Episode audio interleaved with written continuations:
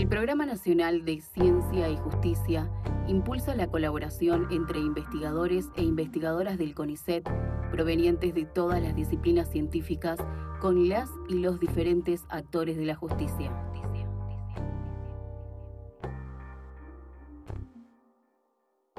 Bueno, parte del quehacer científico forense es apoyar a la justicia con la debida interpretación técnica de los resultados obtenidos en pericias, en este caso de ADN. La ciencia que hace este trabajo de identificación y establecimiento de vínculos biológicos es la genética forense.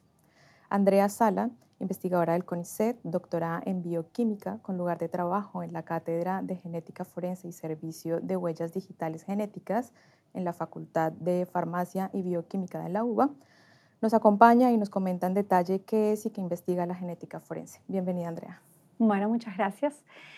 Bueno, la genética forense es una rama de la genética que surge en la década de los años 90 y que particularmente en nuestro país se, comenzó a, implementar eh, precisamente también en esa década en, el laboratorio al cual pertenezco, que dirigió desde entonces el doctor Daniel Corach. Y lo que hace la genética forense es, tomando herramientas de la genética, buscar eh, zonas que son identificatorias en nuestro genoma y que nos permiten, a través de su investigación, eh, establecer vínculos biológicos de parentesco o identificar, en el caso de las investigaciones judiciales, identificar a posibles donantes de evidencias que pueden ser colectadas en la escena en donde ha ocurrido un hecho, un crimen o un abuso sexual o un robo. Bien, ¿qué tipo de material biológico precisamente es analizado en una pericia? Y también em, a qué tipo de causas, bueno, ya nos dijiste violaciones, esto, pero profundizando un poco más a qué tipo de causas. Bueno, en el, digamos, en el ámbito civil, por lo general, eh, ocupan las situaciones de determinación de vínculo de parentesco, donde lo usual es hacer, eh, investigar un vínculo de paternidad que eh, es dudoso. En ese caso, generalmente se trabaja con muestras que se toman de las personas involucradas, que son muestras o de sangre o hisopado bucal. Eso es lo usual. Eh, ya en el ámbito del fuero penal es mucho más diverso el, número, el tipo de muestras que se pueden analizar. Por un lado tenemos las muestras que llamamos de referencia, que pueden ser de la víctima o de posibles sospechosos, sospechosas eh, vinculados al, al, caso, y que deben ser comparados con un universo de evidencias eh, de diferente naturaleza que pueden haber sido colectadas en el lugar donde se ha producido el hecho. Estas evidencias pueden ser eh, rastros biológicos que están en superficies, rastros biológicos que están en prendas, eh, en objetos. y bueno, todos estos elementos son, son recolectados y llevados al laboratorio de genética forense para hacer la pericia de ADN. Partiendo de esto, ¿cómo está organizado este quehacer científico desde lo interdisciplinario, este carácter que tiene interdisciplinario? ¿Y cómo es ese proceso? Es decir, ¿cómo llega una muestra a, este laboratorio? ¿Cómo se hace todo este proceso, digamos, desde lo técnico? Sí, em, obviamente que el, el, nexo del laboratorio es, es el arribo de esa, de esa muestra. ¿Y quién es el que toma esa muestra? Por lo general, depende obviamente de las diferentes jurisdicciones, pero hay eh, un eh, cuerpo especializado, eh, idealmente, de personas que llegan al lugar del hecho y recolectan las evidencias. En algunas jurisdicciones es la policía científica, en otras jurisdicciones son personal de los ministerios públicos fiscales. son ellos los que llegan y toman, hacen la toma de muestra eh, allí se confecciona una cadena de custodia, que es un documento que va a acompañar a esa muestra y va a certificar que esa muestra es, una vez que ha sido recolectada e identificada y ensobrada, eh, sigue un proceso eh, en el cual no hay vulneración de esa muestra hasta que esa muestra llega al laboratorio de análisis. una vez que nosotros recibimos esa muestra, esa muestra en el laboratorio es codificada y entonces la trazabilidad dentro del laboratorio es seguida mediante este código que es único por cada muestra y es un código que le atribuye el, laboratorio que, analiza. Finalmente, el laboratorio emite eh, el, el, informe y el remanente de las pericias son por lo general devueltos a los juzgados que están interviniendo en la causa.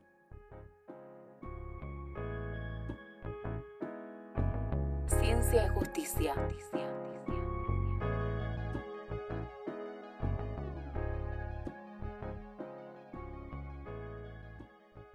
¿Cómo es ese trabajo práctico del perito en genética forense desde el laboratorio? Y luego de esto, nos decías entonces que la recibe el laboratorio. Claro, la recibe el laboratorio junto con, o sea, las muestras llegan al laboratorio con la cadena de custodia y a partir de ahí, dentro del laboratorio es codificada y esa codificación, que es única por cada muestra, permite hacer una trazabilidad de eh, cómo se manejó esa muestra dentro del laboratorio. Dentro del laboratorio, ¿qué hacemos con esas muestras? Primero, el primer proceso es hacer una extracción de, ADN, luego se cuantifica para ver si realmente hemos extraído ADN y si es así, se somete a una amplificación de marcadores, eh, de estos marcadores variables ¿sí? que permiten identificar individuos, y se obtiene un perfil genético. Ese perfil genético es, es único prácticamente de cada individuo, eh, con la salvedad de los gemelos univitelinos, que sería el talón de Aquiles de la, de la genética. ¿sí? Dos gemelos univitelinos tienen potencialmente el mismo ADN. Sin embargo, ahora con las nuevas tecnologías que, que se van a incorporar, como son la secuenciación masiva paralela, eh, podremos inclusive en el futuro hasta distinguir los genomas de dos gemelos univitelinos. Entonces, bueno, siguiendo el hilo de la secuencia, se emite el informe y ese informe es dirigido al Poder Judicial que, eh, al juzgado perdón, que está interviniendo en la causa. Y a veces, eh, durante el juicio, somos llamados a declarar como para hacer una explicación del resultado que se ha informado. Que es lo que se llamaría la interpretación de la, de la pericia, ¿no? Exacto. Y en este caso ahí ya sería esa comunicación con la ciencia, eh, de la ciencia y la justicia. Sí, ¿Cómo es tu experiencia en esto? Sí, es... Em, la experiencia es que, bueno, que, desde nuestro punto de vista es como que necesitamos eh, una mayor interacción, es necesaria una mayor interacción de la ciencia con la justicia, en particular cuando em, eh, la, digamos, la, herramienta que nosotros le estamos dando al, al, juzgado, que es una pericia, que puede ser genética, una pericia de voz, etc., como es una pericia siempre muy digamos, los resultados son muy técnicos, a veces es difícil, es un lenguaje que no es compartido por el lenguaje que eh, se maneja en el ámbito judicial. Entonces, este, mm, hay veces que es necesario hacer una explicación de esa pericia para que sea correctamente em, interpretada, porque de eso depende. ¿no? Nosotros podemos hacer una pericia correctamente hecha, pero necesitamos que haya una correcta interpretación. Entonces, eh, no siempre somos llamados a declarar y dar explicaciones. Por eso nosotros eh, procuramos, al menos desde nuestro ámbito, que por pertenecer también a un ámbito académico, nosotros procuramos este, hacer cursos de, capacitación para eh, las personas que pertenecen a los juzgados, fiscales, jueces. hemos tenido algunas experiencias, por ejemplo, durante la pandemia y, a través del programa Ciencia y Justicia y con la JUFEJUS se organizó un curso que estaba dirigido a jueces, fiscales y demás personas que integran los juzgados, eh, en la cual dimos un curso de interpretación de pericias genéticas. Esa fue una experiencia, fue muy buena, tuvimos una recepción muy buena, pero debemos considerar que durante la pandemia todos estábamos bastante dispuestos a hacer cursos online es más fácil que la convocatoria que podemos tener ahora, que es más difícil de eh, que personas que están vinculados a la justicia eh, se acerquen a tomar este tipo de cursos. Es bastante más difícil, es difícil. Pero nosotros insistimos porque creemos que es fundamental la eh, interacción de ciencia y justicia en este caso. Claro, sí, y desde el programa eh, de todas maneras se adelantan estos eh, bueno, sea, acuerdos con la academia y todo para que, y con la justicia directamente, ¿no? seguramente, sí. Está bien. Ahora, em, dentro de estas prácticas forenses seguro que hay actualizaciones con las prácticas, protocolos, digamos, seguro que haya, hay algunos muy específicos, pero continuamente se está actualizando, la genética forense. Eh, ¿Cómo está actualmente Argentina en estas actualizaciones, en estas herramientas? Bien, en, Argentina existen diversos laboratorios, si bien el nuestro fue el, primero, nosotros después eh, participamos en la formación de la mayoría de los laboratorios regionales que existen en nuestro país, que, como de La Pampa, Río Negro, Chubut, Santa Cruz, eh, Salta, em, Mendoza, porque el, director también del laboratorio de Mendoza se formó en nuestro laboratorio. Em, en general, todos los laboratorios eh, tratan de mantenerse muy actualizados. Son laboratorios eh, cuyos directores están muy comprometidos con, la realización de, buenas pericias, que participan en controles de calidad. Nosotros participamos anualmente en dos controles de calidad, al menos uno nacional y otro internacional, desde el año 93, 94 en nuestro caso. Eh, y tratamos de permanecer, eh, de estar continuamente actualizados. Eh, para, para acceder a esa actualización tenemos que tener la posibilidad de acceder a todas las publicaciones que, que van apareciendo. Por eso desde entre nosotros particularmente estamos privilegiados porque pertenecemos a un ámbito académico y podemos a través de la biblioteca electrónica de, de universidad podemos acceder a cualquier, prácticamente cualquier trabajo científico que se haya publicado. Eso nos permite mantenernos actualizados. Este, otros laboratorios, tal vez otros profesionales, no tienen la misma este, facilidad de acceder a eh, trabajos, pero en general estamos todos como muy conectados, con lo cual hay una, digamos, también compartimos información, tenemos en pertenecemos la mayoría a una sociedad que es la Sociedad Argentina de Genética Forense, que nos mantiene de alguna manera vinculados mediante reuniones anuales. Eh, y yo creo que hay un esfuerzo de, todos los laboratorios eh, oficiales que, conocemos. Eh, hay un compromiso por mantenerse actualizado científica y tecnológicamente. Bien, en este marco también está la calidad, ¿no? ¿Cómo se hace la evaluación de la calidad? Exactamente. Sí, la calidad, particularmente en nuestro, nuestro laboratorio, eh, estamos hace más de 10 años trabajando eh, con un sistema de calidad que estaría encuadrado en la, en la norma de calidad que nos compete a nosotros hasta ahora, que es la 17025. Eh, estamos próximos a hacer nuevamente una una postulación a, acreditación ante la OA. Eh, acreditar ante la OA es una posibilidad que eh, requiere, de, aparte del, trabajo que, es, eh, que requiere previo, sí requiere contar con, con este, un sustento económico que te permita acreditar, porque es una, acreditar es muy, muy, muy caro muy caro para cualquier laboratorio. Por lo tanto, es un esfuerzo también económico y por ahí no todos los laboratorios tienen eh, apoyo económico. Pero uno puede, más allá de estar acreditado o no formalmente ante la OA, uno puede trabajar en términos de la norma de calidad que es la 17025, ¿sí? ajustando teniendo protocolos, teniendo los procedimientos adecuados, teniendo los registros. Eh, y bueno, y, e idealmente acreditar cuando, cuando uno pueda. Y sí, además, muchos de los laboratorios, y nosotros también, estamos acreditados por el Ministerio de Ciencia de la Nación en el marco de la ley del registro de datos genéticos por, eh, para abusos eh, eh, sexuales, que es el registro que compila los perfiles genéticos de personas condenadas por abuso sexual. En el marco de esa ley, que solicitaba que los laboratorios que fueran aportantes de perfiles fueran acreditados, es una forma de acreditación, o certificación por el Ministerio de Ciencia, bueno, en el marco de esto nosotros sí estamos acreditados. Bien.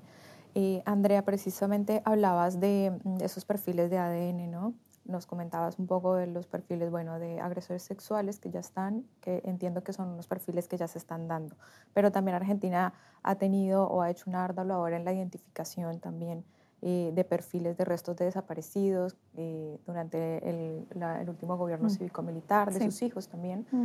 y de alguno de ellos. ¿Tienes experiencia con alguna de estas causas o hay algún caso que quieras comentarnos? Sí, como, como sabemos, específicamente para estas, estas causas hay dos laboratorios que se ocupan. Uno es el Banco Nacional de Datos Genéticos, que, eh, que trabaja con abuelas de Plaza de Mayo, que se ocupa en marco de la ley, eh, que, no recuerdo exactamente el, el, número, pero bueno, en marco de, la reglamentación de esa ley se ocupa de la búsqueda de eh, personas que han sido apropiadas ilegalmente durante los años de dictadura.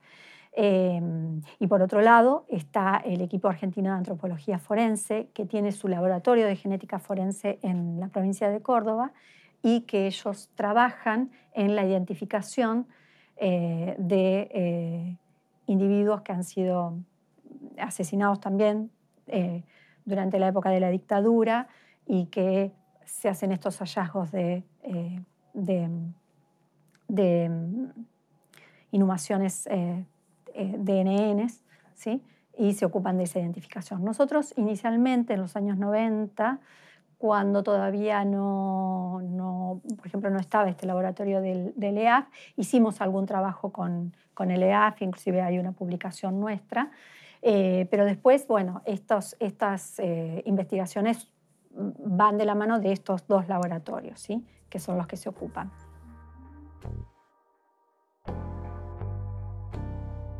Ciencia y justicia.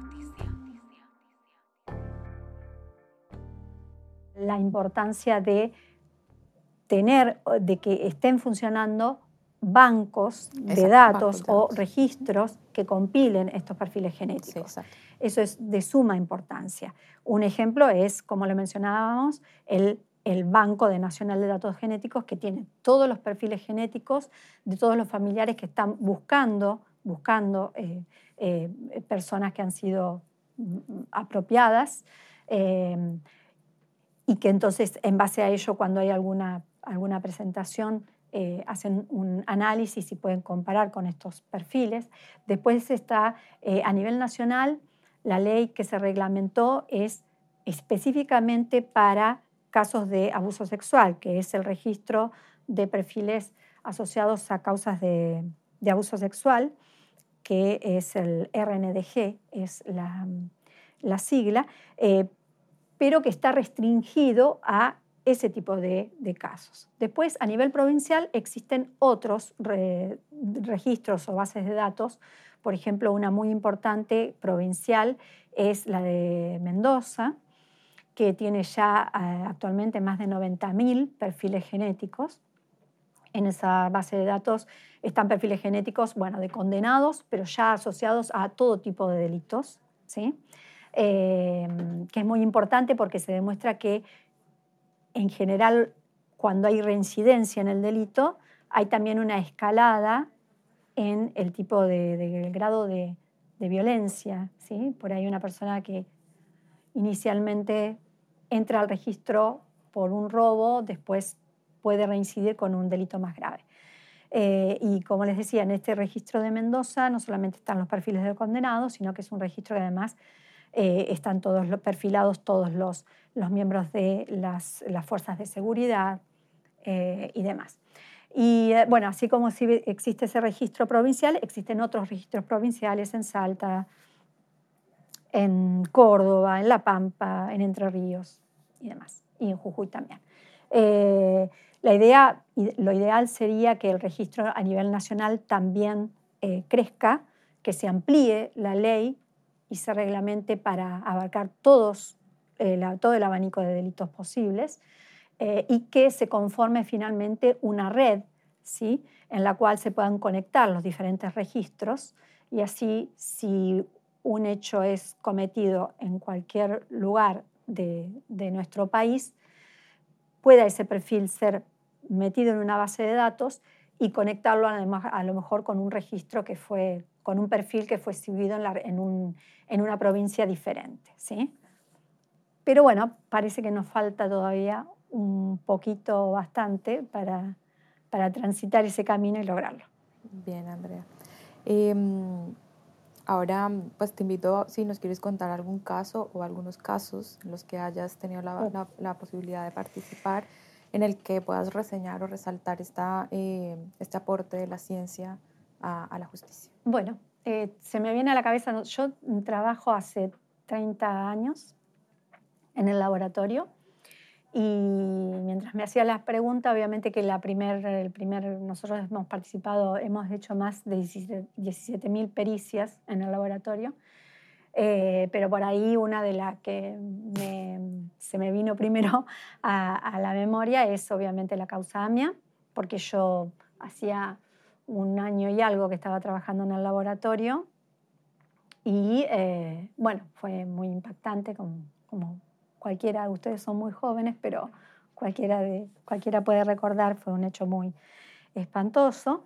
Y nosotros eh, encima estábamos físicamente muy cercanos a la mía, estábamos a una cuadra y pico, así que todavía nuestro laboratorio estaba en el hospital de clínicas, no se había mudado a la facultad, así que inclusive se sintió el impacto en los edificios, ¿no? de la vibración y demás.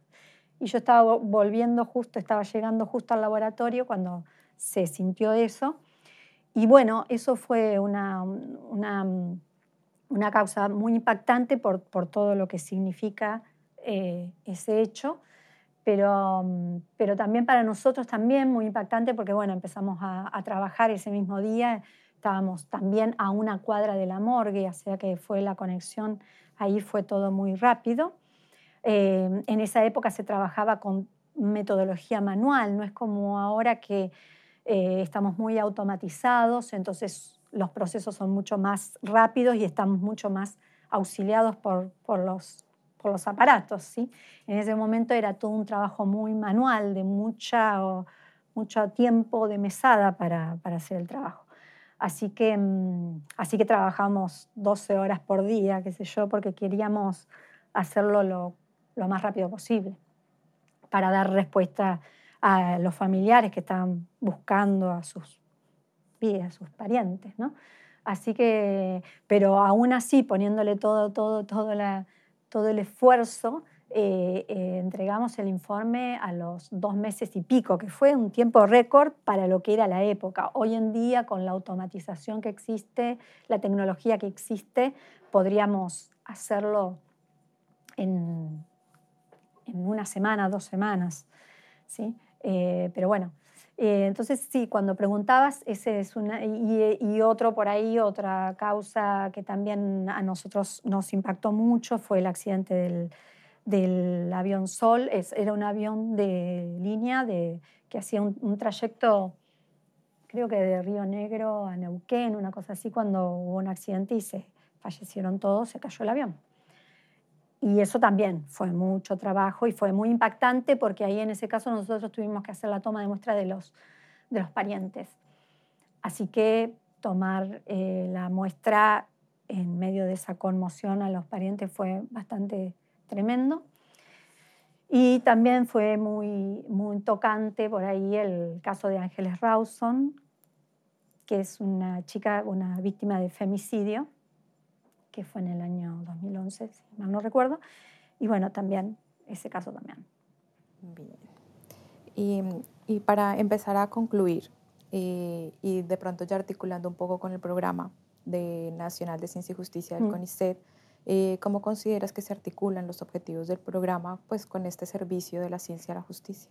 Bueno, creo, un poco lo habíamos dicho antes, creo que es fundamental por lo que antes comentaba, la articulación de la ciencia y la justicia, porque son dos ámbitos en los cuales se manejan lenguajes diferentes eh, y que sin pretender que nosotros sepamos mucho del ámbito judicial y de leyes y demás, y sin pretender que, quienes están en el ámbito judicial tengan que, que tener demasiado conocimiento en lo que hacemos nosotros, porque sería imposible, pero mm, sí creo que debe haber un compromiso de ambas partes de acercar estos dos ámbitos, de acercarlos de tal manera que se saque el mayor beneficio posible eh, de la interacción entre ambos. Como decía, nosotros hacemos las pericias forenses en el marco de eh, un trabajo muy riguroso, con mucho cuidado científico, técnico, participamos nos esforzamos en participar en controles de calidad, nos esforzamos en mantener, eh, mantenernos actualizados, nos esforzamos en obtener el mejor resultado a partir de las evidencias que, que entran al laboratorio y nos esforzamos también por hacer el mejor, la mejor devolución a través del informe pericial, con una conclusión que sea lo más clara y, y fácil de interpretar. Pero siempre hay un lenguaje técnico que no lo podemos, digamos, por más que tratemos de hacer un esfuerzo, hay un lenguaje técnico que eh, necesita ser interpretado por quien recibe el informe. Entonces creo que el acercamiento, creo que ese, ese acercamiento de esos dos ámbitos, el judicial y el científico, es indispensable. Y que desde, los dos, este, desde los dos ámbitos tenemos que hacer un esfuerzo. Creo que el programa Ciencia y Justicia pretende eso, hacer el esfuerzo de acercar estas partes. Em, así que creo que tenemos que seguir trabajando en ese sentido.